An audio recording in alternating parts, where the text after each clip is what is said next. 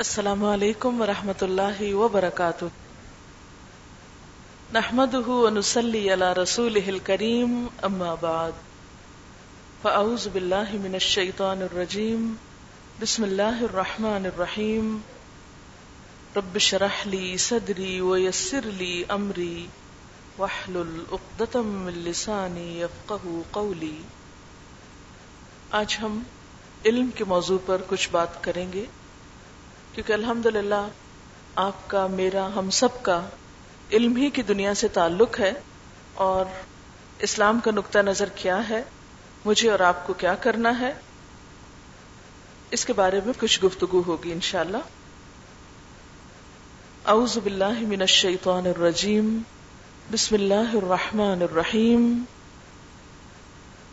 وَإِذْ قَالَ رَبُّكَ لِلْمَلَائِكَةِ إِنِّي جَاعِلٌ فِي الْأَرْضِ خَلِيفَةً قَالُوا أَتَجْعَلُ فِيهَا مَن يُفْسِدُ فِيهَا وَيَسْفِكُ الدِّمَاءَ وَنَحْنُ نُسَبِّحُ بِحَمْدِكَ وَنُقَدِّسُ لَكَ قَالَ إِنِّي أَعْلَمُ مَا لَا تَعْلَمُونَ وَعَلَّمَ آدَمَ الْأَسْمَاءَ كُلَّهَا ثُمَّ عَرَضَهُمْ عَلَى الْمَلَائِكَةِ فقال انبئوني باسماء هؤلاء ان كنتم صادقين.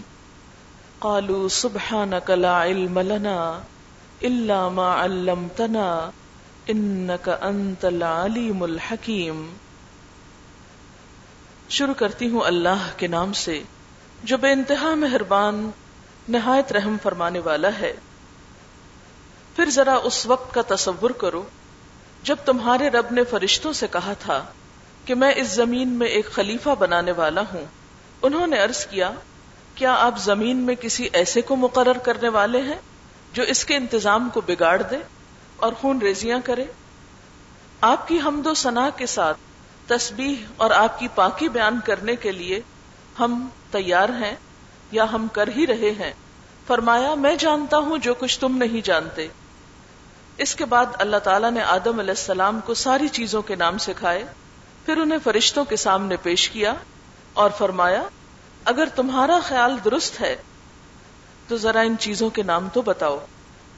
انہوں نے ارض کیا، پاک تو آپ ہی کی ذات ہے، ہم تو بس اتنا ہی علم رکھتے ہیں، جتنا آپ نے ہمیں عطا کیا ہے۔ حقیقت میں سب کچھ جاننے اور سمجھنے والا آپ کے سوا کوئی نہیں۔ پھر اللہ تعالیٰ نے آدم علیہ السلام سے کہا، تم انہیں ان چیزوں کے نام بتاؤ۔ جب اس نے یعنی آدم علیہ السلام نے ان سب کے نام بتا دیے فرشتوں کو، تو اللہ تعالیٰ نے فرمایا، میں نے تم سے کہا نہ تھا کہ میں آسمانوں اور زمین کی ساری حقیقتیں جانتا ہوں جو تم سے چھپی ہوئی ہیں۔ اور جو کچھ تم ظاہر کرتے ہو اور جو کچھ تم چھپاتے ہو، وہ بھی مجھے معلوم ہے۔ پھر جب ہم نے فرشتوں کو حکم دیا کہ آدم کے آگے جھک جاؤ تو سب جھک گئے، مگر ابلیس نے انکار کیا۔ وہ اپنی بڑائی کے گھمنڈ میں پڑ گیا اور نافرمانوں میں شامل ہو گیا۔ پھر ہم نے آدم علیہ السلام سے کہا کہ تم اور تمہاری بیوی دونوں جنت میں رہو، یہاں جو چاہو بفراغت کھاؤ، مگر اس درخت کا رخ نہ کرنا، ورنہ ظالموں میں شمار ہوگے۔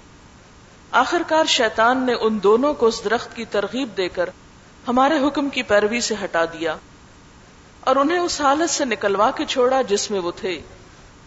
ہم نے حکم دیا، اب تم سب یہاں سے اتر جاؤ۔ تم ایک دوسرے کے دشمن ہو اور تمہیں ایک خاص وقت تک اس زمین میں ٹھہرنا ہے اور وہیں گزر بسر کرنا ہے۔ اس وقت آدم علیہ السلام نے اپنے رب سے چند کلمات سیکھ کر توبہ کی، جس کو اس کے رب نے قبول کر لیا، کیونکہ وہ بہت معاف کرنے والا اور رحم فرمانے والا ہے۔ ہم نے کہا، تم سب یہاں سے اتر جاؤ۔ پھر جو کوئی میری طرف سے ہدایت لے کر تمہارے پاس پہنچے، تو جو لوگ میری اس ہدایت کی پیروی کریں گے، ان کے لیے کسی خوف اور رنج کا موقع نہیں۔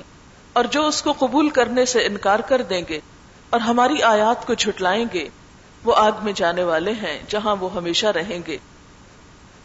یہ پہلی کہانی ہے جو قرآن پاک میں بیان کی گئی ہے۔ اس کہانی میں ہمارے لیے بہت سے سبق ہیں۔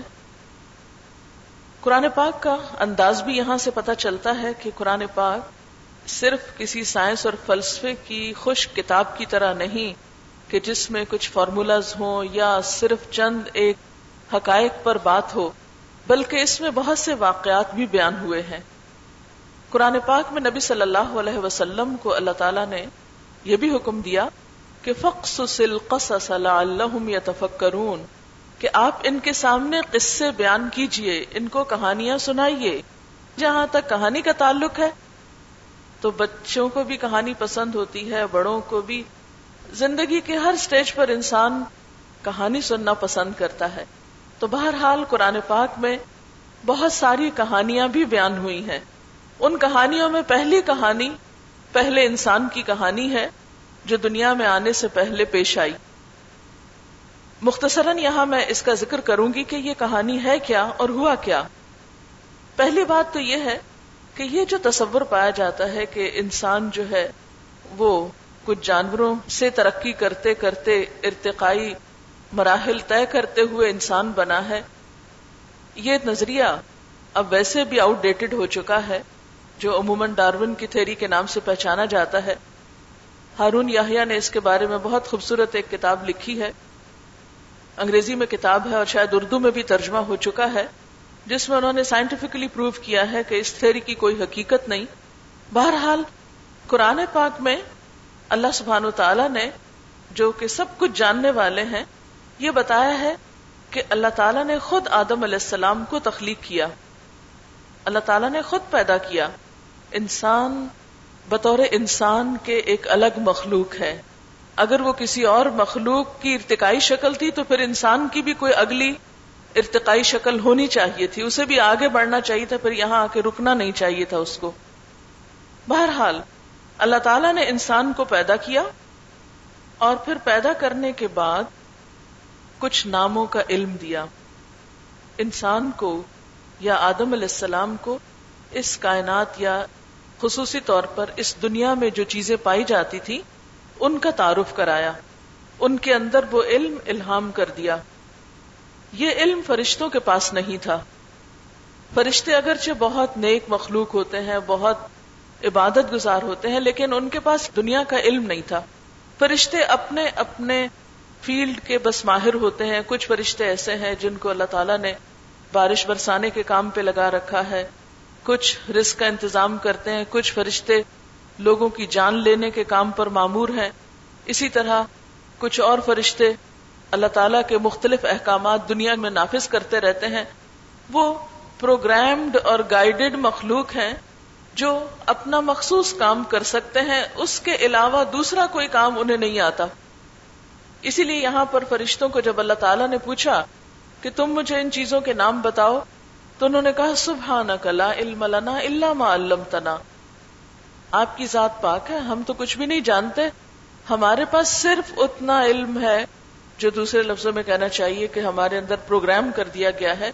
اس سے باہر وہ خود کچھ سیکھ نہیں سکتے۔ سیکھنے کی مزید ان میں صلاحیت نہیں۔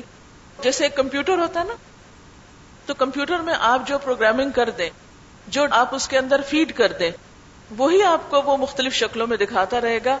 کوئی نئی بات اپنی طرف سے ایجاد نہیں کر سکتا یا اپنی سوچ سے کوئی چیز نہیں لا سکتا۔ تو فرشتے بھی آپ یوں سمجھے کہ جیسے ان کے اندر ایک خاص پروگرامنگ ہوتی ہے، وہ خاص کام کرنے کے لیے، وہ اس کے علاوہ باہر کوئی نئی بات نہیں کر سکتے، نئی چیز نہیں بتا سکتے۔ لیکن انسان اسی وجہ سے فرشتوں سے افضل قرار پایا کہ اللہ تعالیٰ نے ایک طرف تو اس کو عقل اور سوچ سمجھ کی صلاحیت دی، دوسری طرف سب سے پہلی چیز جو انسان کو دی گئی، وہ اس پوری کائنات کے بارے میں ایک طرح سے علم تھا، اور خصوصاً جس دنیا میں وہ آ رہا تھا، اس کے بارے میں اس کو علم عطا کیا گیا۔ ہم بہت دفعہ یہ سوچتے ہیں کہ شاید سائنس کا جو علم ہے یا کائنات کی مختلف چیزوں کا علم جو ہے، یہ انسان کی ایجاد ہے۔ نہیں، یہ انسان کے اندر اللہ تعالیٰ نے القاع کر دیا تھا، اس کے وجدان میں رکھ دیا تھا۔ انسانوں نے آ کر اپنی عقل کو استعمال کر کے صرف اس کو ڈسکور کیا ہے۔ ڈسکور کا کیا مطلب ہوتا ہے؟ کہ ایک چیز آلریڈی موجود تھی، ہمارے اندر بھی اس کی ایک پہچان تھی، اور پھر وہ ایک طرح سے ہمیں ایفرٹ کرنے کو کہا گیا کہ تم اس کا پردہ ہٹاؤ اور دیکھو اور اس میں غور کرو اور اسے سامنے لاؤ اور استعمال کرو۔ اس کو چھوٹی سی مثال سے آپ یوں سمجھ سکتے ہیں کہ جیسے اللہ تعالیٰ نے درخت پیدا کیا لیکن فرنیچر نہیں بنا کے دیا۔ جو رب درخت بنا سکتا تھا، وہ رنگ رنگ کا فرنیچر بنا کے بھی اتار دیتا۔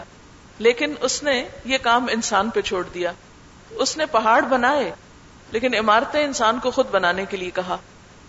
اسی طرح اس نے لوہا پیدا کیا، لوہا اتارا، لیکن لوہے کا استعمال انسان کے اندر الہام کیا اور انسان کو محنت اور کوشش اور جد و جہد کرنا سکھائی اور انسان سے اس چیز کا مطالبہ کیا کہ تم اب اس اندر ڈالے ہوئے علم یعنی ایک طرف وہ علم ہماری فطرت میں ودیت کیا ہوا ہے، اسی لیے آپ نے دیکھا ہوگا کہ بہت سی ایجادات کے پیچھے انٹیوشن ہوتی ہے۔ جب کہتے ہیں کہ وہ کسی کو فلاں نظریہ یا فلاں چیز پتا چلی تو اس کی بنیاد کیا تھی کہ اچانک وہ چیز اس کے ذہن میں کلک کر جاتی ہے۔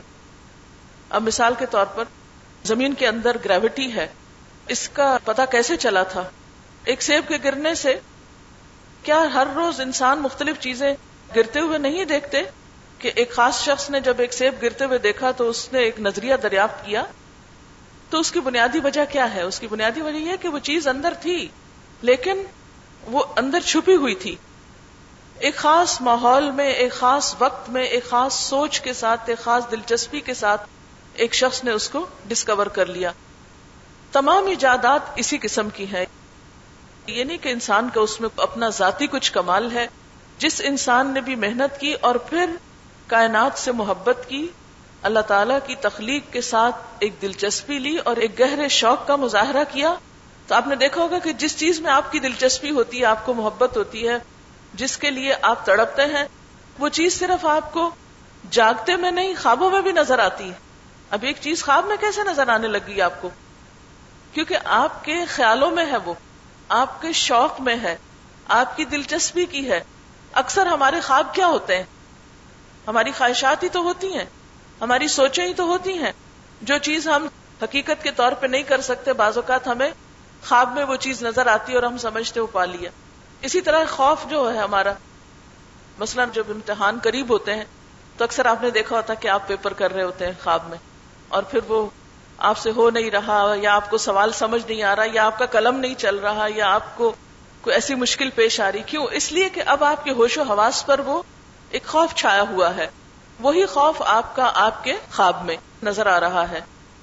تو بالکل اسی طرح جتنے بھی لوگ جنہوں نے بڑے بڑے کام کیے ہیں، ان کے اندر ایک بنیادی خوبی اور خصوصیت کیا تھی کہ انہوں نے ان چیزوں سے دلچسپی رکھی۔ آج امت مسلمہ کی بڑی وجہ کیا ہے؟ ہم پیچھے کیوں چلے گئے ہیں؟ حالانکہ ہمارے ہی مسلمان آبا و اجداد نے ہر میدان میں بہت ترقی کی۔ اس کی بنیادی وجہ یہ تھی کہ اسلام نے ان کو شعور بخشا۔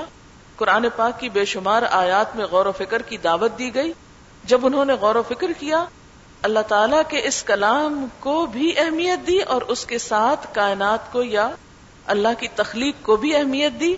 جب دونوں چیزوں کو اللہ کی چیز سمجھ کر لیا۔ آج ہم تو کیا کرتے ہیں؟ قرآن کو اللہ کی کتاب سمجھتے ہیں اور دنیا کو اپنی چیز سمجھتے ہیں۔ دنیا بھی اللہ کی بنائی ہوئی ہے اور یہ کتاب بھی اس کی اتاری ہوئی ہے۔ تو جو مسلمانوں کے اندر اتنی وسط ذہنی آئی اور وہ اسلام ہی کی وجہ سے آئی، ایک سوچ کے دروازے کھلے اور اسلام نے غور و فکر کو اپریشیٹ کیا اور بعض روایات میں تو یہاں تک آتا ہے کہ ایک لمحے کا غور و فکر سال ہا سال کی عبادت سے زیادہ افضل قرار پاتا ہے۔ تو یہ سب چیز جب اسلام نے سوچنے اور غور و فکر کرنے اور اللہ تعالی کی تخلیق پر خصوصی طور پر توجہ کرنے کے لیے جبکہ آپ کو معلوم ہے کہ صبح کے وقت سب سے پہلے نبی صلی اللہ علیہ وسلم کا معمول کیا تھا؟ تحجد کے وقت جب آپ اٹھتے تھے تو کیا پڑھا کرتے تھے؟ آپ میں سے کسی کو معلوم ہے کون سی آیات تھی جو آپ آسمان کی طرف نگاہ اٹھا کے پڑھتے تھے؟ اور ابھی آپ نے وضو بھی نہیں کیا ہوتا تھا۔ یعنی بستر سے اٹھنے کے بعد آپ وضو کرنے سے پہلے آسمان کی طرف نگاہ اٹھا کر کچھ آیات پڑھا کرتے تھے، گویا اپنے ارلی مارننگ کا آغاز قرآن پاک کی کچھ مخصوص آیات سے کرتے تھے۔ شاباش سورت عال عمران کی آخری آیات، اور ان آخری آیات میں آپ کو معلوم ہے کہ کیا ہے؟ اللہ کرون اللہ قیام وعلى جنوبهم ويتفكرون في خلق السماوات والارض، ربنا ما خلقت هذا باطلا۔ سبحانك فقنا عذاب النار۔ کیا مطلب ہے اس آیت کا؟ کہ اللہ کے بندے کون ہوتے ہیں؟ جو اللہ کو یاد کرتے رہتے ہیں، کھڑے ہو کر بھی، بیٹھ کر بھی، لیٹ کر بھی۔ اور وہ کائنات میں غور و فکر کرتے ہیں۔ وہ یہ تفک کرو نفی خلق السماوات والارض۔ وہ آسمان اور زمین کی خلق میں، تخلیق میں غور و فکر کرتے ہیں۔ اور جب غور و فکر کرتے ہیں تو اس نتیجے پہ پہنچتے ہیں۔ ربنا، اے ہمارے رب ما خلق تحازا باطلا۔ تو نے یہ سب کچھ بیکار نہیں بنایا۔ یہ بے مقصد نہیں ہو سکتا۔ یہ اتنا بڑا آسمان جو بغیر کسی پلر کے، بغیر کسی ستون کے کھڑا ہے۔ یہ اتنی بڑی چھت جو ہر طرف چھائی ہوئی ہے۔ یہ بے مقصد کیسے ہو سکتی؟ بیکار کیسے ہو سکتی؟ یہ زمین جو ہر طرف پھیلی ہوئی ہے اور اس پر طرح طرح کی نعمتیں ہیں۔ یہ بے مقصد اور بیکار کیسے ہو سکتی؟ ہے ما خلق تحازا باطلا۔ ہمیں تو یہ کہا گیا نا کہ آپ صلی اللہ علیہ وسلم کی پیروی کریں ہر چیز میں۔ تو ایک مسلمان کی زندگی کے ایک دن کا آغاز کس چیز سے ہوتا ہے؟ کس سبق سے ہوتا ہے؟ کس ذکر سے ہوتا ہے؟ غور و فکر سے ہوتا ہے۔ ذکر کے ساتھ فکر سے ہوتا ہے۔ ایک مسلمان جو ہے، وہ غافل نہیں رہتا، جیسے کہ ہم نے پڑھا تھا۔ اللہ تعالیٰ نے خاص طور پر ذکر کرنے کا حکم دے کے آخر میں کیا فرمایا؟ اولا تکم من الغافلین غافل لوگوں میں سے نہ ہونا۔ سوئے ہوئے لوگوں میں سے نہیں کہ جو نہ سوچتے ہیں، نہ عقل سے کام لیتے ہیں اور نہ کسی چیز پر غور و فکر کرتے ہیں۔ اور پھر ذکر کے ساتھ ہی صرف زبان کا ذکر نہیں، فکر، تفکیر، کائنات کے اندر یا تفک کروں نفی خل کے سماوات پھر اللہ تعالی سورت الروم میں پوچھتے ہیں، اولم یسیرو فل ارد کیا یہ زمین میں گھومے پھرے نہیں؟ کہ اگر یہ زمین میں چل پھر کے دیکھیں اور دیکھیں کیا؟ کئی بدا الخل کہ یہ تخلیق کا آغاز کیسے ہوا؟ یہ زمین میں چلے پھرے اور غور کریں کئی بدا الخلق؟ اب آپ دیکھیے کہ یہ سوال تو ایک مسلمان سے کیا گیا تو ہماری کتاب بتاتی ہے تو قرآن بتاتا ہے۔ کئی بدا الخلق؟ اے مسلمان، تو غور کر کہ ہر چیز کی تخلیق شروع کہاں سے ہوئی؟ نقطۂ آغاز کہاں ہے؟ لیکن افسوس یہ کہ آج کے مسلمان قرآن پاک میں یہ آیات سب پڑھتے ہیں، لیکن پڑھ کے اس کو بند کر کے تبرک کے طور پر ایک طرف رکھ دیتے ہیں اور توجہ نہیں کرتے۔ اس چیز کے بارے میں سوچتے نہیں ہیں۔ اور ہم نے اگر یہ کام نہیں کیا تو اللہ تعالیٰ نے اوروں سے لے لیا۔ جن لوگوں نے محنت کی، جن لوگوں نے شوق اور دلچسپی کا مظاہرہ کیا اللہ کی اس تخلیق میں اللہ نے ان کو ہر دن نئی نئی چیزیں دکھائی انہوں نے کائنات کو ڈسکور کیا۔ تو اللہ تعالیٰ نے ہمیں جب شعور دیا اور ہمارے فطرت کے اندر ان سب چیزوں کی پہچان رکھ دی، پھر ہمیں طاقت دی، قوت دی اور ہم سے کیا مطالبہ کیا کہ اس کو استعمال کرو اور زمین میں چلو پھرو، غور کرو اور ان نعمتوں کو انسانیت کے فائدے کے لیے استعمال کرو۔ اب آپ دیکھیے کہ جب یہ علم حضرت آدم علیہ السلام کو مل گیا تو اللہ تعالیٰ نے فرشتوں کو حکم دیا کہ اب تم سجدہ کرو آدم کو۔ سب نے سجدہ کیا، ابلیس نے نہیں کیا، پھر ابلیس پہ کیا گزری؟ وہ تو ایک الگ قصر ہے۔ لیکن فرشتوں جیسی مخلوق کا انسان کے آگے جھکنا کیا معنی رکھتا ہے؟ اس سے کیا بات پتہ چلتی ہے کہ صاحب علم کے آگے تو فرشتے بھی جھکتے ہیں اور اس کو سلام کرتے ہیں۔ اور اس کی عظمت کا اعتراف کرتے ہیں اور مسلمانوں کو ایک میسج دیا گیا کہ جو قومیں بھی دنیا میں کائنات میں غور و فکر کریں گی، کائنات کو ڈسکور کریں گی، علم الاسما تو اللہ نے دیا تھا، ان چیزوں کے خواص کو معلوم کر کے ان چیزوں کا بہتر استعمال کریں گی، دنیا میں انہی کی عزت ہوگی۔ دنیا میں وہی لیڈ کریں گی، دنیا میں وہی قوت پائیں گی۔ آج مسلمانوں نے یہ سبق بھلا دیا۔ آج مسلمانوں نے یہ سوچ کر کہ یہ تو دنیا کا علم ہے۔ یہاں تک کہ میں جب بھی اپنے درس و تدریس میں اس قسم کی بات کرتی ہوں تو ایک مرتبہ ایک بچی تھی کہیں کسی درس میں آتی رہی تو انہوں نے مجھے بہت فون کرنے شروع کر دیے۔ کہ آپ جو کچھ پڑھا رہی ہیں، یہ ٹھیک نہیں ہے۔ آپ سائنسدان کا نام کیوں لیتے وہ تو دہریا لوگ ہوتے ہیں۔ آپ سائنس کی بات کیوں کرتی ہیں؟ یہ تو کفر کی باتیں ہیں۔ اور وہ شاید کسی مدرسہ میں پڑھ رہی تھی بچی۔ آپ قرآن کی آیات کوٹ کیا کریں، آپ کسی اور سائنس کی بات نہیں کیا کریں۔ تو اس سے مجھے کافی پریشانی یہ ہوئی کہ ہماری نئی نسل کی سوچ یا دین پڑھنے والوں کی سوچ کیا بنتی چلی جا رہی ہے۔ اور جب تک ہمارا یہ جمود ٹوٹے گا نہیں، جب تک آپ جیسے بچے جو دنیا کا علم حاصل کر رہے ہیں، محنت کر رہے ہیں، مزید محنت نہیں کریں گے۔ دیکھیے، ایک علم وہ ہوتا ہے جو ہم صرف پڑھ کے کتاب پڑھی، اس کو رٹ لیا، امتحان دیا اور پار ہو گئے۔ ایک کے بعد ایک امتحان دے رہے ہیں، ڈگری لے لی اور بس پھر ایک جاب کر لی اور اس کے بعد ختم معاملہ۔ نہیں۔ ہمیں صرف یہ نہیں کرنا کہ دوسروں کی لکھی ہوئی کتابیں پڑھ کے، رٹ کے، وہی ریپروڈیوس کر کے اور کام ختم کر دیں۔ یا تفکرون کا عمل صرف یہی نہیں ہوتا۔ غور و فکر اس سے آگے ہوتا ہے۔ اس سے آگے کا عمل ہے۔ یہ تو صرف ایک جاننے کی حد تک ہے۔ یعنی علم کی پہلی سٹیج کیا ہے؟ جاننا، صرف معلومات کو اکٹھا کرنا۔ صرف معلومات کو اکٹھا کرنے کا نام علم نہیں ہوتا۔ معلومات کو پھر اینالائز کرنا بھی آنا چاہیے آپ کو۔ ان کے اچھے اور برے کا فرق پہچاننا آنا چاہیے۔ پھر اس سے نئے آئیڈیاز جنریٹ ہونے چاہیے۔ اور نئی نئی چیزیں سامنے آنی چاہیے۔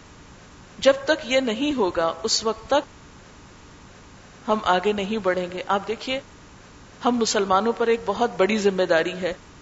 اور وہ کیا ہے؟ قرآن پاک میں اللہ تعالیٰ فرماتے ہیں وہ کزال کا جا اللہ کم امت وسطن لتکون شہدا الناس۔ ہم نے تمہیں امت وسط بنایا ہے، تاکہ تم سارے انسانوں کے سامنے حق کی گواہی رکھو۔ ہمارا فرض بنتا ہے کہ ہم چائنیز کو اپنے دین کے بارے میں بتائیں۔ ہمارا فرض بنتا ہے کہ ہم کورینس کو اپنے دین کے بارے میں بتائیں۔ ہمیں اللہ نے ذمہ داری دی ہے کہ ہم جاپنیز کو اپنے خالق کی صحیح پہچان کرائیں۔ ہمارا فرض بنتا ہے کہ ہم رشینز کو اللہ سے جوڑیں۔ لیکن یہ سب کچھ کب ہوگا؟ کیسے ہوگا؟ جب تک ہم ان تمام میدانوں میں جس میں یہ اقوام آگے جا چکی ہیں، ان کے مقابلے پر نہیں آئیں گے، اس وقت تک ہم دین کا پیغام بھی نہیں پہنچا سکیں گے۔ ہم اپنی ذمہ داری کو ادا نہیں کر سکیں گے۔ کیوں؟ اس لیے کہ جیسے جارج برنارڈ شاہ نے کہا تھا کہ جب میں قرآن پڑھتا ہوں تو میں چاہتا ہوں کہ مسلمان ہو جاؤں، لیکن جب میں مسلمانوں کا حال دیکھتا ہوں تو میں اسلام کی طرف بڑھنے سے رک جاتا ہوں۔ اس لیے کہ آج مسلمانوں کے اندر عمومی طور پر، آپ دیکھیے کہ ایکسپشنل کیسز تو ہر جگہ موجود ہیں، عمومی طور پر علم سے دلچسپی نہیں۔ اسلامی جمہوریہ پاکستان ہی کو آپ دیکھ لیجیے۔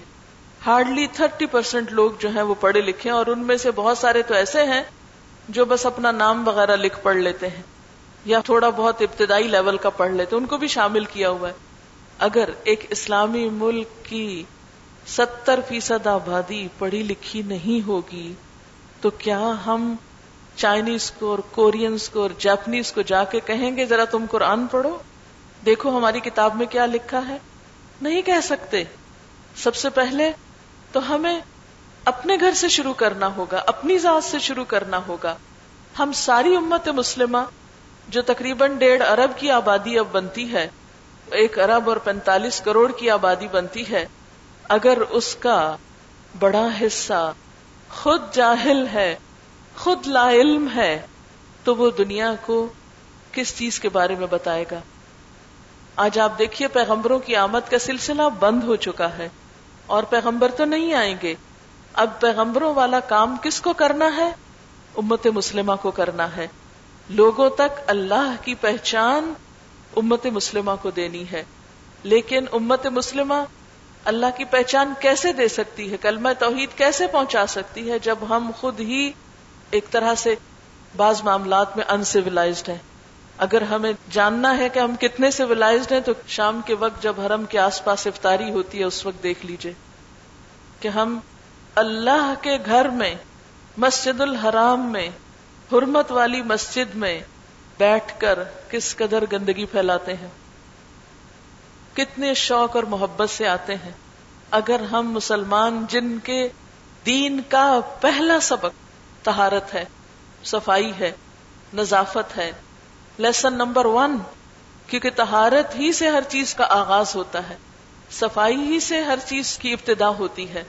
اگر ہم مسلمان اللہ کے گھر میں صفائی قائم نہیں رکھ سکتے، اور ہم نے یہ سمجھ رکھا ہے کہ وہ شاید ذمہ داری ہے صرف ان چند لوگوں کی، کہ جن کو تنخواہ پہ انہوں نے ہائر کیا ہوا صاف کرنے کے لیے، صفائی قائم کرنے کے لیے، تو یہ ہماری بہت بڑی بھول ہوگی۔ آپ چائنا میں جائیں، آپ کوریا میں جائیں، آپ جاپان میں جائیں۔ ان کے جو عبادت خانے وہ تو چھوڑ دیجیے۔ اسکولس کو تو چھوڑ دیجیے۔ ان کی عام سڑکیں، ان کے عام طور پر جو پبلک پلیسز ہیں، ان کے ٹوائلٹس ان کو آپ دیکھیے۔ عام لوگ بھی کس قدر صفائی کا خیال رکھتے ہیں؟ اور ہم مسلمان، جنہیں انسانوں کا تزکیہ کرنا ہے، جنہیں ان کے اندر باہر سے صاف کرنا ہے اگر ان کی سب سے بڑی عبادت کی جگہ پر صفائی نہیں، تو پھر کہاں صفائی ہوگی؟ اور صفائی کا، جیسے کہ پہلے میں نے ذکر کیا تھا نا کہ اسلام صفائی کہاں سے شروع کرتا ہے؟ اندر سے شروع کرتا ہے، سوچ سے شروع کرتا ہے، سوچ کو خوبصورت بناتا ہے، کال کو خوبصورت بناتا ہے، اور اس کے بعد پھر عمل کو خوبصورت بناتا ہے۔ اللہ تعالی نے آدم علیہ السلام کو فرشتوں سے جو سجدہ کروایا تھا، وہ علم کی بنا پہ کروایا تھا۔ آج ہمیں خود بھی سیکھنا ہے اور اپنے آس پاس کے لوگوں کو بھی سکھانا ہے۔ آپ میں سے بہت سی بچیاں شاید آئندہ زندگی میں کوئی جاب نہیں کرے کوئی ٹیچنگ کا پیشہ اختیار نہیں کرے لیکن بحثیت ماں کے آپ اپنے گھر میں ایک معلم ہیں، ایک مربی ہیں۔ آپ کے ہاتھوں نسلیں پروان چڑھیں گی۔ آپ کے ہاتھوں بہترین انسان اگر جنم لیں گے، تو ہی قوم کی حالت بدلے گی۔ وہ ہم ایک محاورہ بڑا کوٹ کرتے ہیں، بہت زیادہ اس کو پڑھتے ہیں اور سنتے سناتے ہیں کہ تم مجھے ایک اچھی ماں دو اور میں تم کو ایک اچھی قوم دیتا ہوں۔ یہ کہنے کی حد تک تو ہم کہتے ہیں، لیکن کرنے کی حد تک ہم اپنی ذات سے کہاں سے شروع کرتے ہیں؟ یہ بے حد ضروری چیز ہے کہ ہم سب اپنے اپنے بارے میں سوچنا شروع کریں۔ بہرحال اس کے بعد اللہ تعالیٰ نے آدم علیہ السلام اور حضرت ہوا کو جنت میں بھیجا، بہت عزت اور احترام کے ساتھ۔ شیطان جو جیلس ہو چکا تھا، بہت حسد کا شکار ہو چکا تھا، وہ بھی پیچھے چلا گیا اور وہاں سے انہیں نکلوا کے چھوڑا۔ جانا تو ویسے انہیں زمین پر ہی تھا۔ بعض لوگ کا کہنا یہ ہے کہ ہائے کاش اگر آدم علیہ السلام یہ پھل نہیں کھاتے تو ہم آج سارے جنت میں ہوتے۔ نہیں اللہ تعالیٰ نے پیدا ہی زمین کے لیے کیا تھا اور ایک امتحان کے بعد ہی سب کو وہاں جنت میں جانا ہے، اس سے پہلے نہیں۔ اور اصل میں جنت ایک بہت پر امن بستی ہے۔ اس میں جانے سے پہلے ایک اینٹری ٹیسٹ ہے۔ مثلاً میڈیکل کالج میں جانے سے پہلے ایک اینٹری ٹیسٹ ہوتا ہے نا کہ کون اس قابل ہے کہ پڑھ سکے مزید۔ تو اسی طرح جنت میں جانے سے پہلے بھی ایک ٹیسٹ ہے، امتحان ہے۔ کون یہ ثابت کرتا ہے کہ وہ پر امن ہے؟ کیونکہ جنت بے حد خوبصورت جگہ ہے۔ آپ کو وہ حدیث معلوم ہے نا جس میں آپ صلی اللہ علیہ وسلم نے فرمایا کہ جنت ایک ایسی جگہ ہے کہ جس کے بارے میں کسی آنکھ نے ویسا کچھ دیکھا ہی نہیں، کسی کان نے ویسی ڈسکرپشن کسی چیز کی سنی ہی نہیں، اور کسی دماغ نے اس کا تصور ہی نہیں کیا۔ کوئی سوچ اس جگہ تک پہنچ ہی نہیں سکتی۔ اتنی خوبصورت جگہ، کیا بری سوچ رکھنے والوں کو ملنی چاہیے؟ بری باتیں کرنے والوں کو ملنی چاہیے؟ برے عمل کرنے والوں کو ملنی چاہیے؟ نہیں. ایک عام انسان کی عقل بھی کیا کہتی ہے؟ کہ اتنی خوبصورت جگہ کس کے لیے ہونی چاہیے؟ خوبصورت دل والوں کے لیے، خوبصورت سوچ والوں کے لیے، اچھی بات کرنے والوں کے لیے، جن کے بارے میں قرآن پاک میں اللہ تعالیٰ فرماتے مقول سے حسنا، لوگوں سے اچھی بات کرو، بھلی بات کرو، خوبصورت بات کرو، اور پھر خوبصورت عمل کرنے والوں کے لیے۔ احسان کے درجے پر عمل کرنے والوں کے لیے، کیونکہ جنت خود خوبصورت ہے۔ وہ خوبصورت انسانوں کے لیے بنی ہے۔ خوبصورت سے مراد ایسا نہیں کہ جو دنیاوی اعتبار سے ہم نے جو حسن کے معیار قائم کر رکھے ہیں، وہ خوبصورتی مراد نہیں۔ وہ لوگ جو اندر باہر سے خوبصورت ہوں، اپنی سوچ، اپنی بول، اپنے معاملات میں خوبصورت ہوں۔ وہ جو کسی انسان کے ڈر سے بری بات نہیں چھوڑے وہ جو اللہ کے ڈر سے کہ اللہ تعالیٰ کو اپنے آس پاس پاتے ہوئے کہیں چھپ کے بھی کوئی بری بات نہیں کرے اور سب انسانوں کے ساتھ معاملہ وہی کریں جو وہ اپنی ذات کے لیے چاہتے ہیں۔ آپ صلی اللہ علیہ وسلم نے یہ فرمایا نا کہ تم میں سے کوئی شخص مومن نہیں ہو سکتا جب تک کہ وہ اپنے لیے جو چاہتا ہے وہی اپنے مسلمان بھائی کے لیے نہ چاہے۔ تو بہرحال اب ہوا یہ کہ آدم علیہ السلام جب جنت میں تھے تو شیطان نے ان کے دل میں وسوسے ڈالے اور شیطان کامیاب ہو گیا ان کو اپنے رستے پہ لانے میں۔ اس وقت اللہ تعالی نے پھر انسان کو یہ احساس دلایا کہ محض کائنات کا علم، دنیا کا علم تمہارے لیے کافی نہیں، جب تک کہ تم اپنے اندر علم ہدایت کو جگہ نہیں دیتے۔ فَإِمَّا يَأْتِيَنَّكُم مِّنِّي هُدًى فَمَن تَبِعَ هُدَايَ فَلَا خَوْفٌ عَلَيْهِمْ وَلَا هُمْ يَحْزَنُونَ۔ آج کے انسان کا مسئلہ کیا ہے؟ خوف اور غم۔ دو چیزیں انسان کو گھیرے ہوئے ہیں۔ کن کے لیے خوف اور غم نہیں؟ جو اللہ کی اصلاحی ہوئی ہدایت کی پیروی اور تابے داری کرتے ہیں۔ تو ہم جو کچھ بھی پڑھیں، جو کچھ بھی کریں، اللہ نے ہمیں دنیا میں بھیجا، دنیا کے کاموں کے بغیر تو گزارا اور چارہ ہے ہی نہیں۔ ہم سے تو کوئی مطالبہ نہیں کہ ہم کسی ایک گوشے میں جا کر صرف ساری زندگی اعتکاف کرتے رہیں۔ اعتکاف تو رمضان کے آخری دس دنوں میں ہوتا ہے اور وہ بھی سب کے لیے نہیں ہوتا کہ ایک مخصوص جگہ پر رہ کر ہمیں عبادت نہیں کرنی، ہمیں تو چلتے پھرتے ہر جگہ ایک اچھا انسان بن کے دکھانا ہے، ایک پروگریسو انسان بننا ہے، ہر دم آگے بڑھنا ہے۔ قرآن پاک میں بار بار فرمایا گیا فسط بکل خیرات بھلائی کے کاموں میں سبقت کرو، ایک دوسرے سے آگے چلو۔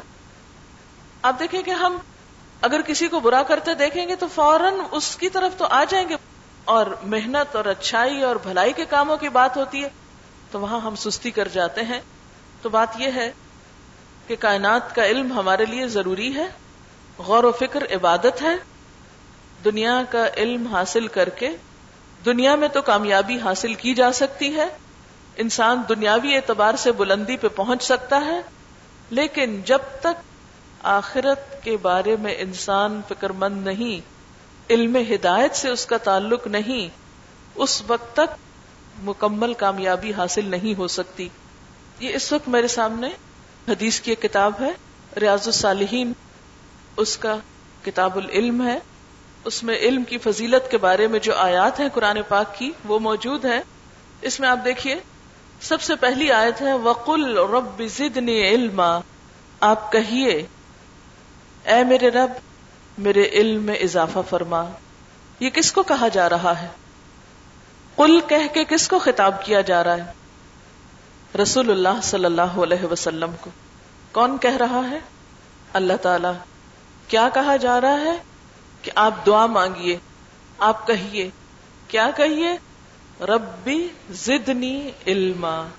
آپ اللہ کے رسول ہیں اور آپ کو اللہ تعالی دعا سکھا رہے ہیں۔ کس بات کی کہ اے میرے رب، مجھے زیادہ علم دے۔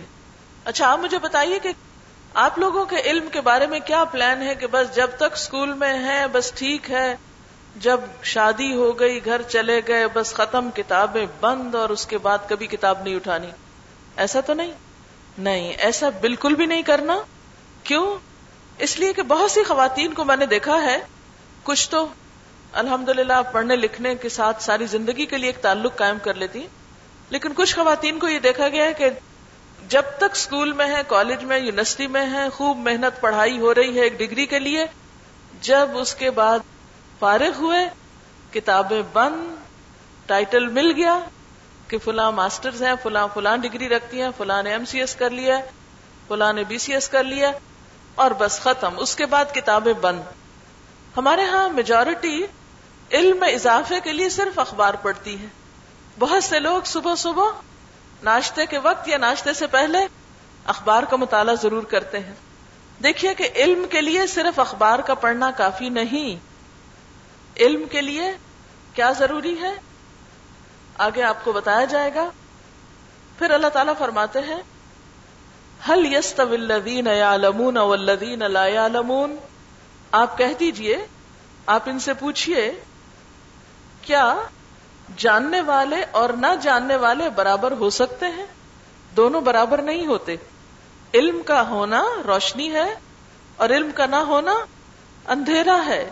کسی چیز کو جان کر انسان اس کے اچھے برے سے آگاہ ہو سکتا ہے اور نہ جان کر بالکل ایک جانوروں کی سطح پر رہتا ہے۔ پھر اللہ تعالیٰ بتاتے ہیں یرف اللہ الدین امن منکم والذین اوت العلم درجات۔ اللہ تعالیٰ تم میں سے اہل ایمان کو اور ان لوگوں کو جن کو علم سے نوازا گیا ہے، درجات میں بلندی عطا فرماتا ہے۔ یعنی اہل ایمان کا درجہ بلند ہے، لیکن اس میں سے پھر علم والوں کا اور بلند ہے۔ اور اسلام میں علم کا کانسیپٹ کیا ہے؟ کہ اللہ تعالی کی خشیت پیدا ہو۔ پھر آپ دیکھیے کہ دنیا کے علم کے ساتھ ساتھ نبی صلی اللہ علیہ وسلم نے فرمایا، جس کے ساتھ اللہ بھلائی کا ارادہ فرماتا ہے، اس کو دین کی سمجھ عطا کرتا ہے۔ یعنی کسی کا دل دین کے علم کے لیے کھل جانا، دین کے علم کے لیے شوق پیدا ہو جانا، یہ دراصل اللہ تعالی کی طرف سے اس کے لیے بھلائی کا ارادہ ہے۔ پھر اسی طرح، علم حاصل کرنے والوں کی تین قسمیں ہوتی ہیں۔ آپ صلی اللہ علیہ وسلم نے فرمایا، اس ہدایت اور علم کی مثال جس کے ساتھ اللہ نے مجھے بھیجا ہے، اس بارش کی طرح ہے جو کسی زمین پہ برسی۔ بس اس کا ایک حصہ بہت اچھا تھا۔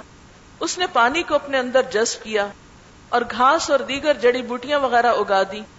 اس کا ایک حصہ سخت تھا جو پانی کو فوری طور پر جذب نہیں کرتا تھا۔ اس نے پانی کو اکٹھا کر لیا۔ تو اس کے ذریعے سے اللہ نے لوگوں کو فائدہ دیا۔ انہوں نے خود بھی پیا۔ جانوروں کو بھی پلایا، کھیتوں کو سیراب کیا، اور وہ بارش زمین کے ایک اور حصے کو بھی پہنچی جو چٹیل تھا۔ ایسا ہموار اور صاف جہاں پانی ہی نہ ٹھہرے، جس نے نہ پانی اکٹھا کیا، نہ کوئی گھاس اگائی۔ بس یہی مثال اس شخص کی ہے، جس نے دین میں سمجھ حاصل کی اور اس ہدایت سے اللہ نے اسے فائدہ دیا، جس کے ساتھ اللہ نے مجھے بھیجا۔ اس نے خود بھی علم حاصل کیا، دوسروں کو بھی سکھایا۔ اور اس شخص کی مثال جس نے اس کی طرف سر اٹھا کے بھی نہ دیکھا اور نہ اللہ کی اس ہدایت کو قبول کیا جس کے ساتھ اللہ نے مجھے رسول بنا کر بھیجا ہے۔ تو اب آپ دیکھیں کہ ایک وہ لوگ ہوتے ہیں جب کوئی خیر کی بات سنتے ہیں تو اس کو اپنے اندر بارش کے پانی کی طرح جذب کر لیتے ہیں۔ خود بھی فائدہ اٹھاتے ہیں اور اس کے بعد ان سے مزید خیر پھوٹتی ہے۔ وہ خیر کی بات دوسروں کو بھی جا کے بتاتے ہیں۔ کچھ لوگ ایسے ہوتے ہیں جو چٹیل پتھر کی طرح ہوتے ہیں پانی روک لیتے ہیں، خود تو نہیں پیتے، لیکن دوسروں کو پلا دیتے ہیں۔ خود کچھ عمل نہیں کرتے، آگے پاس آن کر دیتے ہیں۔ تیسرے وہ لوگ ہوتے ہیں جن کے سامنے اللہ کی بات کی جائے، اس کے رسول صلی اللہ علیہ وسلم کی بات کی جائے، دین کی بات کی جائے، وہ اس کو اپنی ضرورت ہی نہیں سمجھتے۔ اور ان کے لیے کیا فرمایا؟ وہ سر اٹھا کے بھی نہیں دیکھتے، توجہ ہی نہیں کرتے۔ وہ اور ہی باتوں کی طرف مشغول ہوتے ہیں۔ وہ اور ہی فکریں ہوتی ہیں ان کی، اور ہی سوچیں ہوتی ہیں، اور ہی دلچسپیاں ہوتی ہیں۔ لیکن انہیں اللہ کی بات سننے سے کوئی دلچسپی نہیں ہوتی۔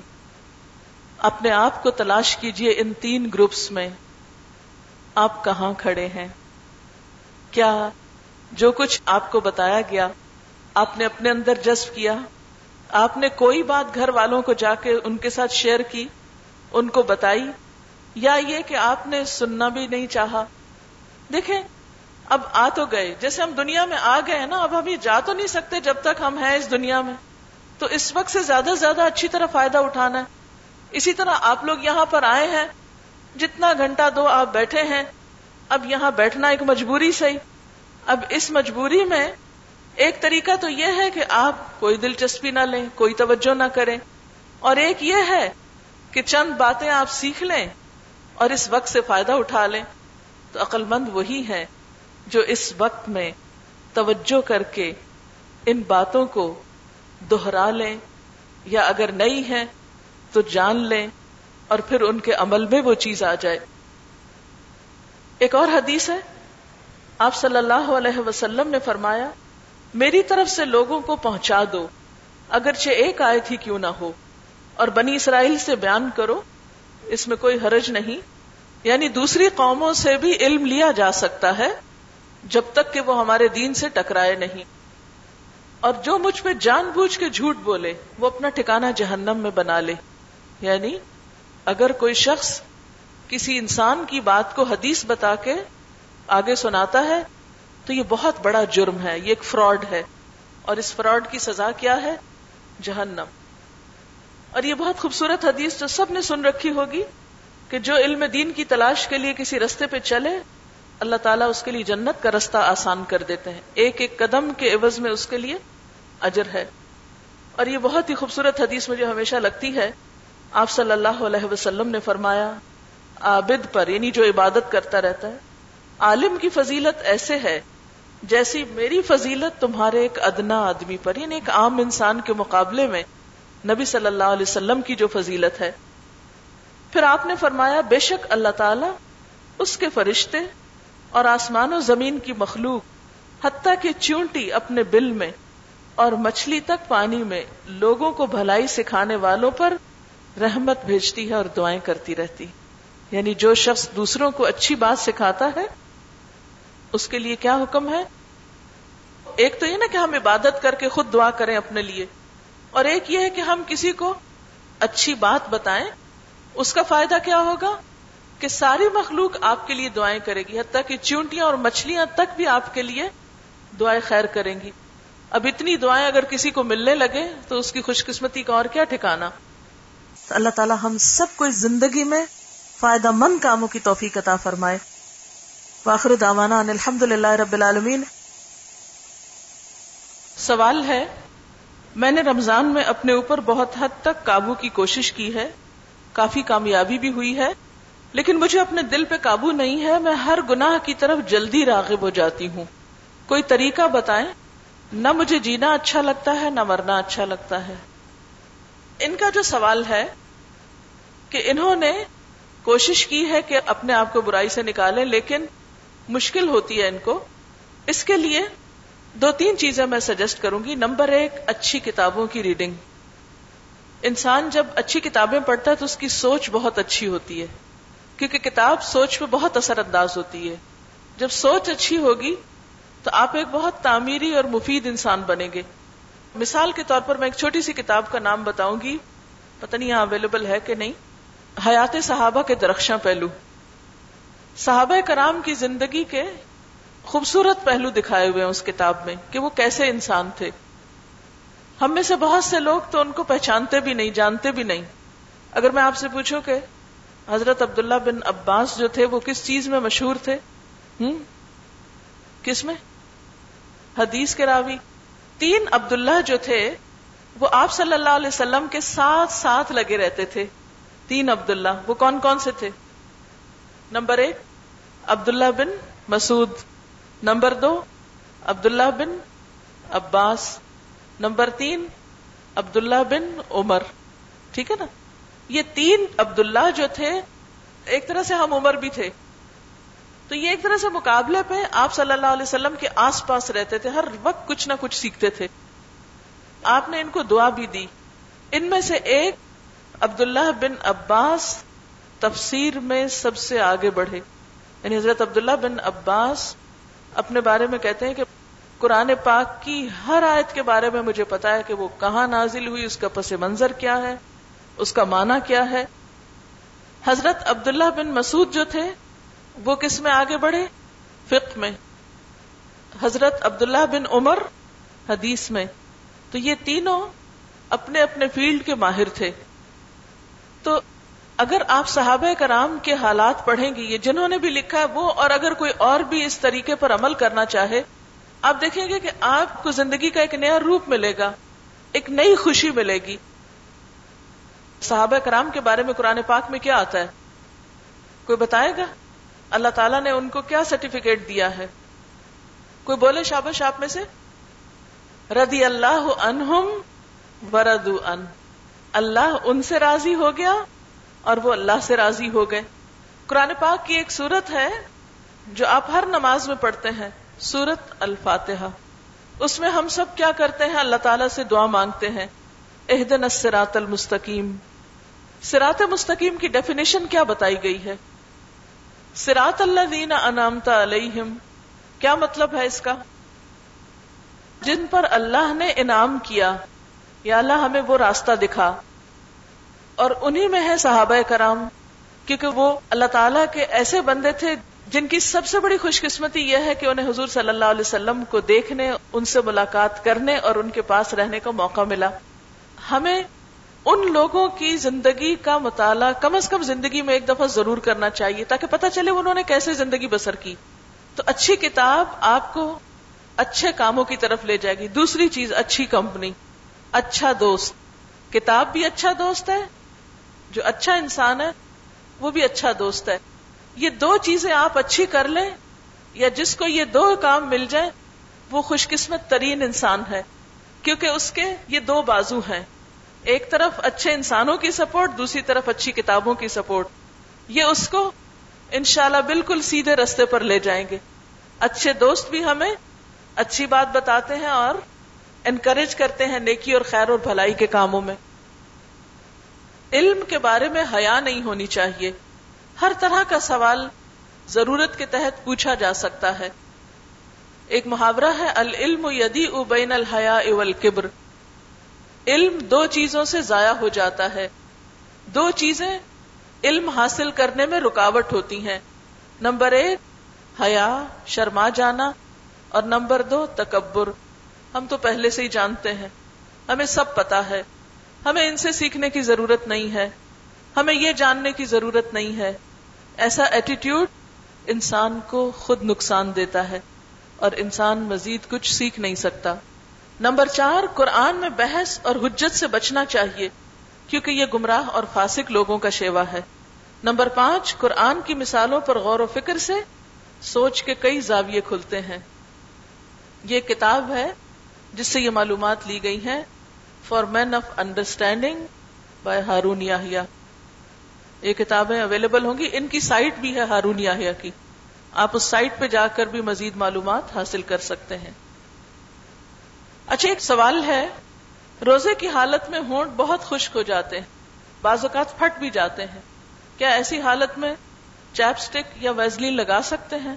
اگر آپ کو زبان بہت زیادہ ہونٹوں پہ پھیر کے سک کرنے کی عادت نہ ہو۔ اگر عادت ہے، کچھ لوگ ہوتے ہیں نا، بات کرتے کرتے بہت ہونٹوں پہ زبان پھیرتے ہیں۔ اس میں پھر کیا استعمال ہوتا ہے؟ کہ جو کچھ ہونٹوں پہ لگا ہوا ہے، وہ اندر چلا جائے گا۔ اور اگر آپ سمجھتے ہیں کہ آپ کو ایسی کوئی عادت نہیں، تو پھر آپ چاہیں تو زیتون کا تیل لگائیں، ویزلین لگائیں چیپ اسٹک لگائیں یا لپ اسٹک لگائیں۔ بس کھائیں نہیں، لگائیں۔ کیا روزہ بند ہونے کے بعد دانت صاف کر سکتے ہیں؟ ان کا سوال ہے ٹوتھ پیسٹ کے بارے میں شاید، یا خالی برش کر سکتے ہیں؟ سوال بعض اوقات واضح نہیں ہوتا۔ اس میں آپ دیکھیے کہ نبی صلی اللہ علیہ وسلم کے طرز عمل سے ہمیں کیا پتا چلتا ہے؟ کہ آپ روزہ رکھ کے مسواک کرتے تھے۔ ٹھیک ہے؟ اچھا مسواک کا کوئی ٹیسٹ ہوتا ہے؟ نہیں ہوتا۔ بالکل ہوتا ہے۔ مسواک کا ایک خاص ٹیسٹ ہوتا ہے۔ اگر آپ مسواک کرتے ہوئے وہ ٹیسٹ محسوس کر رہے ہیں اور اس کو آپ باہر پھینک رہے ہیں، تو اس سے نہ روزہ مکرو ہوتا ہے اور اس کی اجازت بھی ہے۔ اسی پر قیاس کرتے ہوئے بعض علماء نے یہ کہا کہ اگر کوئی ٹوتھ پیسٹ کرتا ہے اور وہ اندر نہیں لے کے جاتا، اس کو تھوکتا ہے باہر، تو اس سے روزے میں خلل نہیں آتا۔ بہرحال جو احتیاط برتنا چاہے، وہ ٹوتھ پیسٹ استعمال نہ کرے، وہ کیا کرے؟ مسواک کو زیادہ سے زیادہ استعمال کرے۔ اور اگر آپ سمجھتے ہیں کہ آپ کو ضرورت ہے، تو حرج نہیں ہے۔ بارہ رخصت موجود ہے۔ ہم کس طرح کسی کو فائدہ پہنچا سکتے ہیں؟ اور کون سے ایسے کام کریں جس سے کسی کو فائدہ ہو؟ سب سے پہلے تو اپنے آپ کو پہچانے کہ آپ کے اندر اللہ تعالیٰ نے کون سی صلاحیت رکھی ہے۔ آپ کے اندر کس کام کا شوق ہے؟ آپ کون سا کام اچھی طرح کر سکتے ہیں؟ کون سی نئی چیزیں سیکھنے کے آپ کو مواقع حاصل ہیں؟ تو آپ کیا کریں؟ ان فیلڈز میں آگے بڑھیں۔ جو کام آپ کو آتا ہے، وہ آپ اگر مفید سمجھتے ہیں تو اوروں کو سکھائیں۔ مثلا آپ اپنی زندگی کے کچھ اوقات مقرر کریں۔ اپنا ایک پرسنل ٹائم ٹیبل بنائیں۔ ایک تو اسکول کا ٹائم ٹیبل ہے نا؟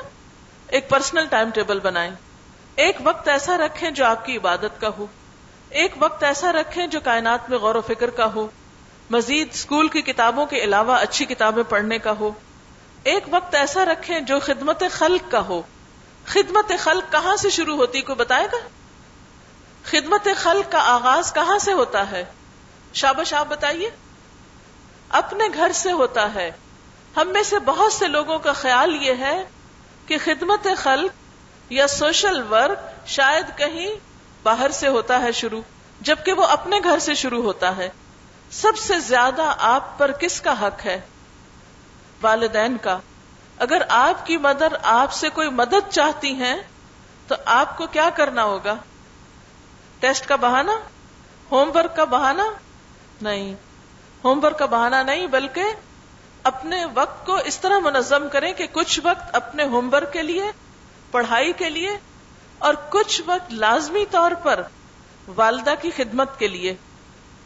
آپ کو معلوم ہے، اویس کرنی کے بارے میں آتا ہے کہ ان کی والدہ بوڑھی تھی وہ نبی صلی اللہ علیہ وسلم کو دیکھنے کا بہت شوق رکھتے تھے۔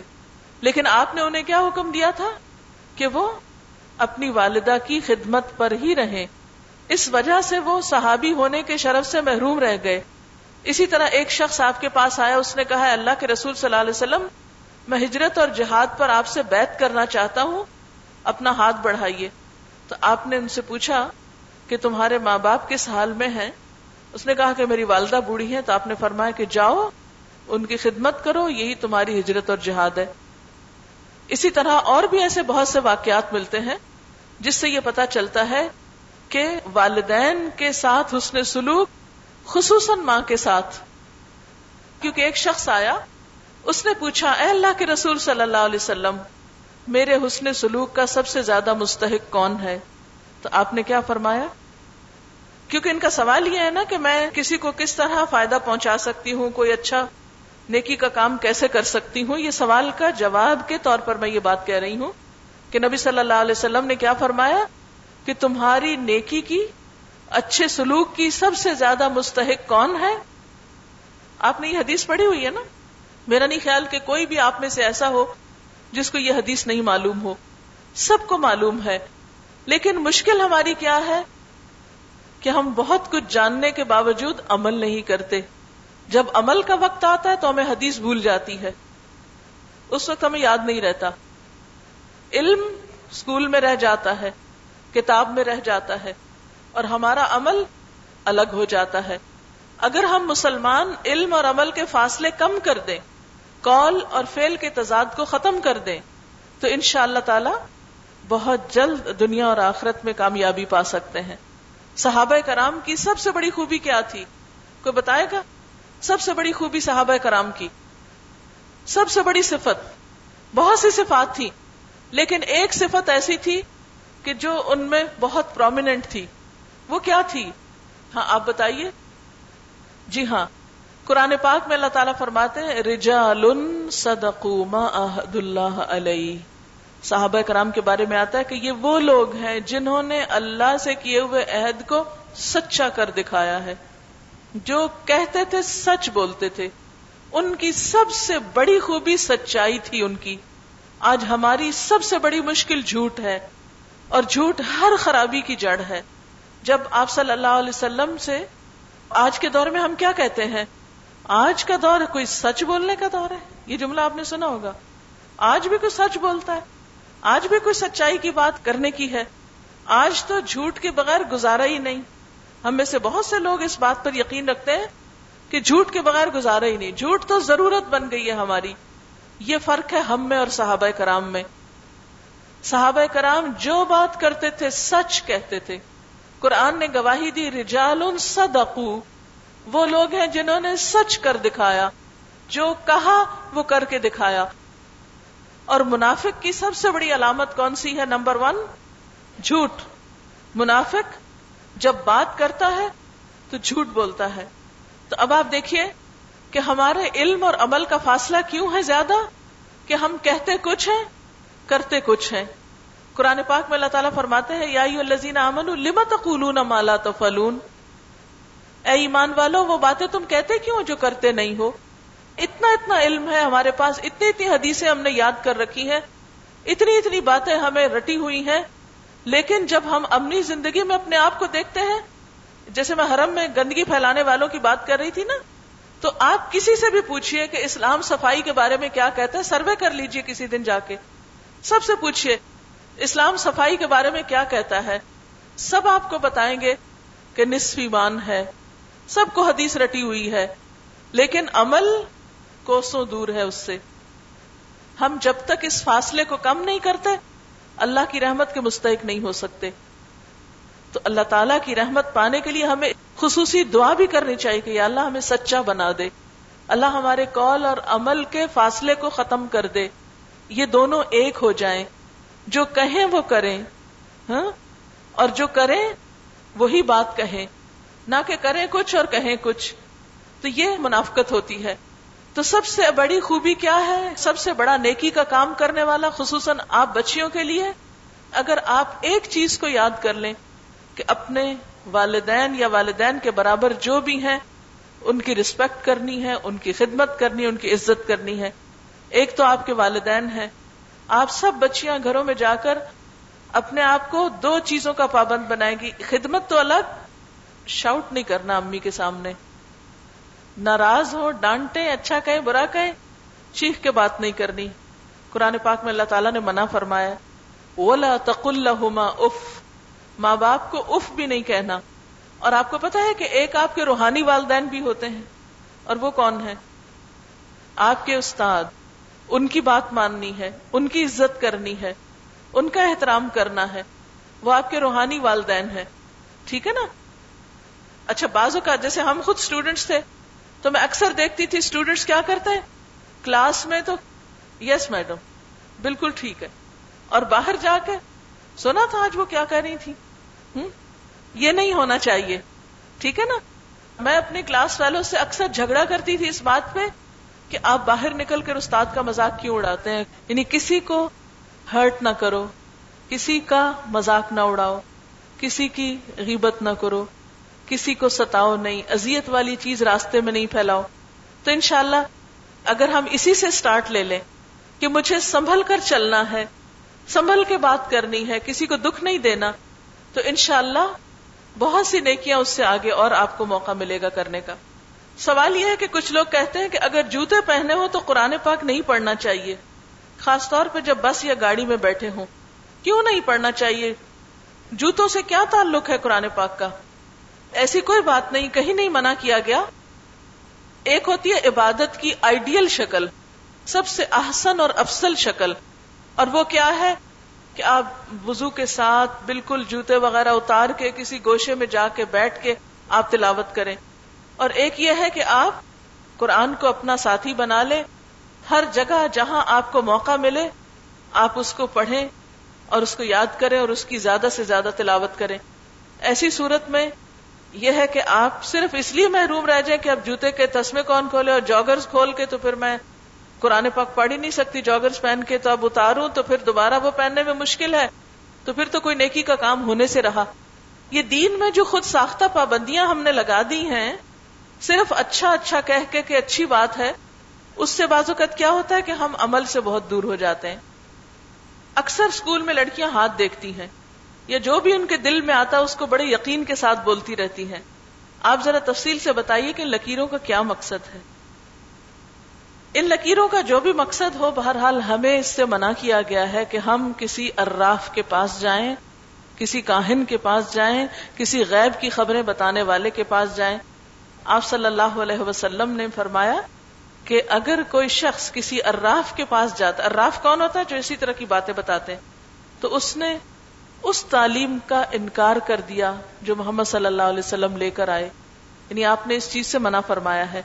ایک اور روایت میں چالیس دن کی نماز قبول نہیں ہوتی اگر انسان اس قسم کے کام کرتا ہے یعنی غیب کی خبریں بتاتا ہے یا اس میں انٹرسٹ لیتا ہے۔ یہ صرف باتیں ہیں، خیالات ہیں۔ آپ کی لکیریں کیا ہیں؟ آپ کے اپنے ہی خیالات ہیں۔ دماغ کی شیپ دیکھی ہوئی آپ نے؟ برین کی تصویر دیکھی ہوگی۔ وہاں بھی کچھ لکیریں ہیں۔ ہے نا؟ وہ کس چیز کی علامت ہوتی ہیں؟ جو جتنا برین کو یوز کرتا ہے، ایک نیو بورن بیبی کی کم ہوتی ہیں اور جو جو انسان بڑا ہوتا جاتا ہے، زیادہ ہوتی جاتی ہیں۔ تو کچھ لکیریں آپ کے برین میں اور کچھ آپ کے ہاتھ میں ہیں۔ جتنا جتنا آپ سوچیں گے، وہاں بھی زیادہ عمل ہوگا اور ہاتھ پر بھی جس طریقے سے سوچیں گے، ویسے ہی عمل ہوتا چلا جائے گا۔ لہذا اس قسم کی باتوں سے جو ہمارے دین نے منع کیا اصل میں ہمارے اسلام کا مزاج کیا ہے؟ اوتھینٹک بات کرو، سچی بات کرو، حقیقت پر مبنی بات کرو ود ریفرنس بات کرو، خیالی اور توہماتی اور سپرسٹیشنز کے پیچھے جا کے اس طرح کی باتیں کرنا وہ درست نہیں ہے۔ سوال ہے جب دل پریشانی میں مبتلا ہو اور کسی طرح بھی اطمینان حاصل نہ ہو رہا ہو، تو اس حالت میں ہم اللہ تعالیٰ کا کون سا ذکر کریں جو افضل اور بہترین ہو؟ جس کے عمل سے دل کو اطمینان اور سکون ہو، دو چیزیں کریں۔ ایک تو قرآن پاک کھول لیں کہیں سے بھی اور پڑھنا شروع کر دیں۔ اگر آپ پندرہ منٹ تک تلاوت کریں گے تو انشاءاللہ یقیناً دل کی حالت بدلنے لگے گی۔ دوسری بات یہ ہے کہ اگر رنج یا غم یا دکھ کا موقع ہو، تو اس موقع کی بھی دعا آپ صلی اللہ علیہ وسلم نے ہمیں سکھائی ہے۔ آپ صلی اللہ علیہ وسلم نے ایک حدیث میں فرمایا کہ جو شخص رنج و غم کے موقع پر یہ دعا پڑھے گا، اللہ تعالیٰ اس کے غم کو خوشی میں بدل دے گا۔ اللہ انی امت کا بن تو امت کا بن تو ابد کا ناسیتی بید کا مادن فی حکم کا یہ دعا آخر تک۔ اسی طرح ایک اور دعا آپ صلی اللہ علیہ وسلم پڑھا کرتے تھے۔ اللہ اللہ ربی لا اشرک بھی شیئا۔ کیا ہے؟ چھوٹی سی دعا ہے۔ اللہ اللہ ربی لا اشرک بھی شیئا۔ اسی طرح ایک اور روایت میں آتا ہے، بخاری کی روایت ہے کہ آپ رنج، فکر اور پریشانی کے موقع پر یہ دعا کثرت سے پڑھتے تھے، لا الہ الا اللہ العظیم الحلیم، لا الہ الا اللہ رب العرش العظیم، لا الہ الا اللہ رب السماوات و رب الارض و رب العرش الکریم۔ یہ ذرا سی لمبی دعا ہے۔ میں نے آپ کو سائٹ بتائی تھی الہدا پی کے ڈاٹ کام، اس پر یہ دعائیں موجود ہیں، آپ وہاں سے بھی لے سکتے ہیں۔ اگر آپ کے پاس کمپیوٹر ہے یا انٹرنیٹ۔ اکثر ایسا ہوتا ہے کہ نبی صلی اللہ علیہ وسلم کا نام آتا ہے، لیکن بے دھیانی کی وجہ سے درود نہیں پڑتے دیکھیے، ذکر کا یہی تو مطلب ہے کہ ہم بے دھیانی چھوڑ دیں۔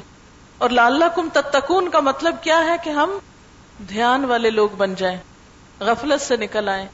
انسان کو جو سب سے بہترین چیز دماغ ملی ہے عقل ملی ہے، اس کو استعمال کرنے لگے۔ اب دیکھیے کہ انسان کی ترقی کس چیز کے ساتھ وابستہ ہے، کوئی بتائے گا؟ انسان کی جو پروگرس ہے، کل میں نے بلی کی مثال دی تھی نا، تو جب میں واپس گئی، حرم سے آ رہی تھی، تو میں نے دیکھا ایک بلی جا رہی تھی۔ تو میں نے سوچا کہ کوئی اس سے پوچھے کہاں سے آ رہی ہو، تو اس کو نہیں پتا ہوگا کہاں سے آ رہی ہے۔ اگر کوئی اس سے پوچھے بلی کدھر جا رہی ہے، کوئی پتا نہیں کہاں جا رہی ہے تو سوچتی نہیں ہے نا۔ بس جدھر جدھر دھیان آیا، خیال آیا، خواہش ہوئی، کوئی خوشبو آئی، وہ اس کے پیچھے پیچھے جا رہی ہے۔ بس یہ اس کی زندگی کا مقصد ہے۔ ایک انسان وہ ہوتا ہے جو بلی کی طرح جیتا ہے کہ بس اس کو جس مزے کی چیز کی خوشبو آتی ہے، یا جو اس کی خواہش نفس ہوتی ہے، یا جو اس کا دل چاہتا ہے، وہ اس کے پیچھے پیچھے جا رہا ہوتا ہے۔ اور دوسرا انسان جو عقل اور شعور کی سطح پہ جیتا ہے۔ انسانی ترقی تھنکنگ پروسیس کی ترقی کے ساتھ ہے۔ اپنا تھنکنگ پروسیس یا تفکیر کا عمل، یا تفکرون فی خلق السماوات والارض، غور و فکر، اس کے اوپر آپ توجہ کریں گے تو انشاءاللہ آپ زیادہ سے زیادہ آگے بڑھیں گے۔ اچھا ایک اور چیز میں آپ سے بچیوں سے یہ کہنا چاہوں گی، آپس میں جب آپ انٹریکٹ کرتے ہیں، کیا باتیں کرتے ہیں؟ ان باتوں کو بدل لیجیے، ٹھیک ہے؟ اچھی کتابیں پڑھ کے اچھی باتوں کو آپس میں ڈسکس کیا کریں۔ کیوں؟ اس لیے کہ ایک تو ہمارا نام اعمال جو ہے، وہ سارا تیار ہو رہا ہے، سب کچھ لکھا جا رہا ہے، اور اس کا حساب بھی ہونا ہے۔ کیا آپ کو معلوم ہے کہ قیامت کے دن نامہ اعمال تولا جائے گا؟ دوسری بات یہ ہے کہ جب ہم دنیا میں کوئی بھی اپنا وقت ضائع کرتے ہیں، تو اس کا نقصان کیا ہوتا ہے؟ آخرت میں وہ گیپس آئیں گے۔ جب وہ ریل چلے گی نا، فلم چلے گی ہماری زندگی کی اور ہمیں اس وقت دکھایا جائے گا اسکرین پر۔ میں نہیں، آپ نظر آ رہے ہوں گے نا اپنی اپنی اسکرین کے اوپر۔ تو اس میں کیا ہوگا؟ جیسے میں آپ بات کرتے کرتے بیچ میں رک جاتی ہوں پڑھنے کے لیے تو وہ گیپ آ جاتا نا۔ آپ تنگ ہونے لگتے ہیں اس وقت کہ یہ اب پھر سوچ میں پڑ گئی ہیں، پتہ نہیں کیا دیکھ رہی ہیں۔ تو اسی طرح قیامت کے دن ایسے ہی آپ کی اسکرین چلے گی اور اس وقت ہر ہر گوشہ آپ کا دکھایا جائے گا۔ وہ بھی جو آپ سب کے سامنے بات کر رہے ہیں۔ وہ بھی جو آپ چھپ کے باتیں کرتے ہیں، وہ بھی جو آپ اپنی فرینڈس کے ساتھ باتیں کرتے ہیں، وہ بھی جو ٹیلی فون پہ چھپ کے کسی سے باتیں کر رہے تھے سب کچھ سامنے لا کے دکھایا جائے گا اسی طرح اسکرین پر۔ ہوں اور اس وقت کوئی بھی کام نہیں آئے گا، کوئی بھی انکار نہیں کر سکے گا۔ قرآن پاک میں اللہ تعالیٰ فرماتے یوم ادن تو ردونا لا تخفا من کم خافیہ، اس دن تم پیش کیے جاؤ گے۔ سامنے لائے جاؤ گے۔ تمہاری کوئی بھی چیز چھپی نہ رہے گی۔ تو ایک تو یہ ہے کہ لغ باتوں سے آپ نے بچنا ہے۔ کسی نہ محرم سے باتیں نہیں کرنی فون پر۔ جو آپ کی دوست ہیں فرینڈز ہیں، وہ بھی آپس میں فضول لغویات، لڑکوں کی باتیں، شادی کی باتیں، ادھر کی ادھر کی نہیں کرنی۔ یہ تو زندگی کا ایک حصہ ہے۔ تیسری بات یہ کہ اپنے تھنکنگ پروسیس کو، اپنی جو مفید اور پازیٹو ایکٹیویٹی ہے، اس میں آپ نے ایکسل کرنا ہے، اس کو آپ نے بڑھانا ہے، اس میں آپ نے آگے جانا ہے اور اس کے لیے اچھی اچھی کتابیں پڑھیں، پھر آپس میں ایک دوسرے سے ڈسکس کیا کریں۔ اچھی بکس اکٹھے بیٹھ کے بھی پڑھ سکتے ہیں۔ کوئی ایک بک لے آئے، دوسرا بھی بیٹھ کے آپ جب کبھی فارغ وقت ہو یا گھر میں آپ پڑھیں اور ایک دوسرے سے بات کریں۔ اس سے آپ دیکھیں گے کہ بہت جلد آپ کی اسپرچل ایموشنل اور اسی طرح جو مینٹل گروتھ ہے وہ بہت زیادہ ہو جائے گی اور یہیں سے انسان کی ترقی کا آغاز ہوتا ہے۔ ایک ایک فرد آپ میں سے قیمتی ہے۔ ہر انسان آپ میں سے الگ طور پر بہت امپورٹنٹ انسان ہے۔ اور جب آپ سب کی ایکٹیویٹی پوزیٹو ہوگی، تو جب ایک اچھی جنریشن وجود میں آئے گی انشاءاللہ۔ دعا کر کے اٹھیں گے، ٹھیک ہے؟ سبحان اللہ والحمد للہ ولا الہ الا اللہ واللہ اکبر ولا حول ولا قوة الا باللہ العلی العظیم اللہم صلی علی محمد وعلى آل محمد كما صليت على إبراهيم وعلى آل إبراهيم إنك حميد مجيد اللهم بارك على محمد وعلى آل محمد کما بارکت علی ابراہیم و علی آل ابراہیم انک حمید مجید رب زدنی علما. اللہم انفعنا بما علمتنا وعلمنا ما ينفعنا وزدنا علما. یا اللہ پاک، جو کچھ ہم نے پڑھا ہے، سیکھا ہے، ہمیں اس پر عمل کی توفیق عطا فرما۔ یا اللہ پاک، ہماری بھول چوک سے درگزر فرما۔ ہمیں خوبصورت سوچ عطا کر دے۔ یا اللہ، ہمیں خوبصورت گفتگو کی توفیق دے۔ یا اللہ، ہمیں خوبصورت اعمال عطا کر۔ یا اللہ، ہم دوسرے انسانوں کی قدر کرنا جانے۔ ہمیں باہم مسلمانوں کو محبت اور اتفاق دے دے۔ ربنا تقبل منا انك انت السميع العليم وتب علينا انك انت التواب الرحيم وصلى الله تعالى على خير خلقه محمد وعلى آله وأصحابه وأهل بيته أجمعين برحمتك يا أرحم الراحمين إلهي آمين سبحانك اللهم وبحمدك نشهد أن لا إله إلا أنت نستغفرك ونتوب إليك والسلام عليكم ورحمة الله وبركاته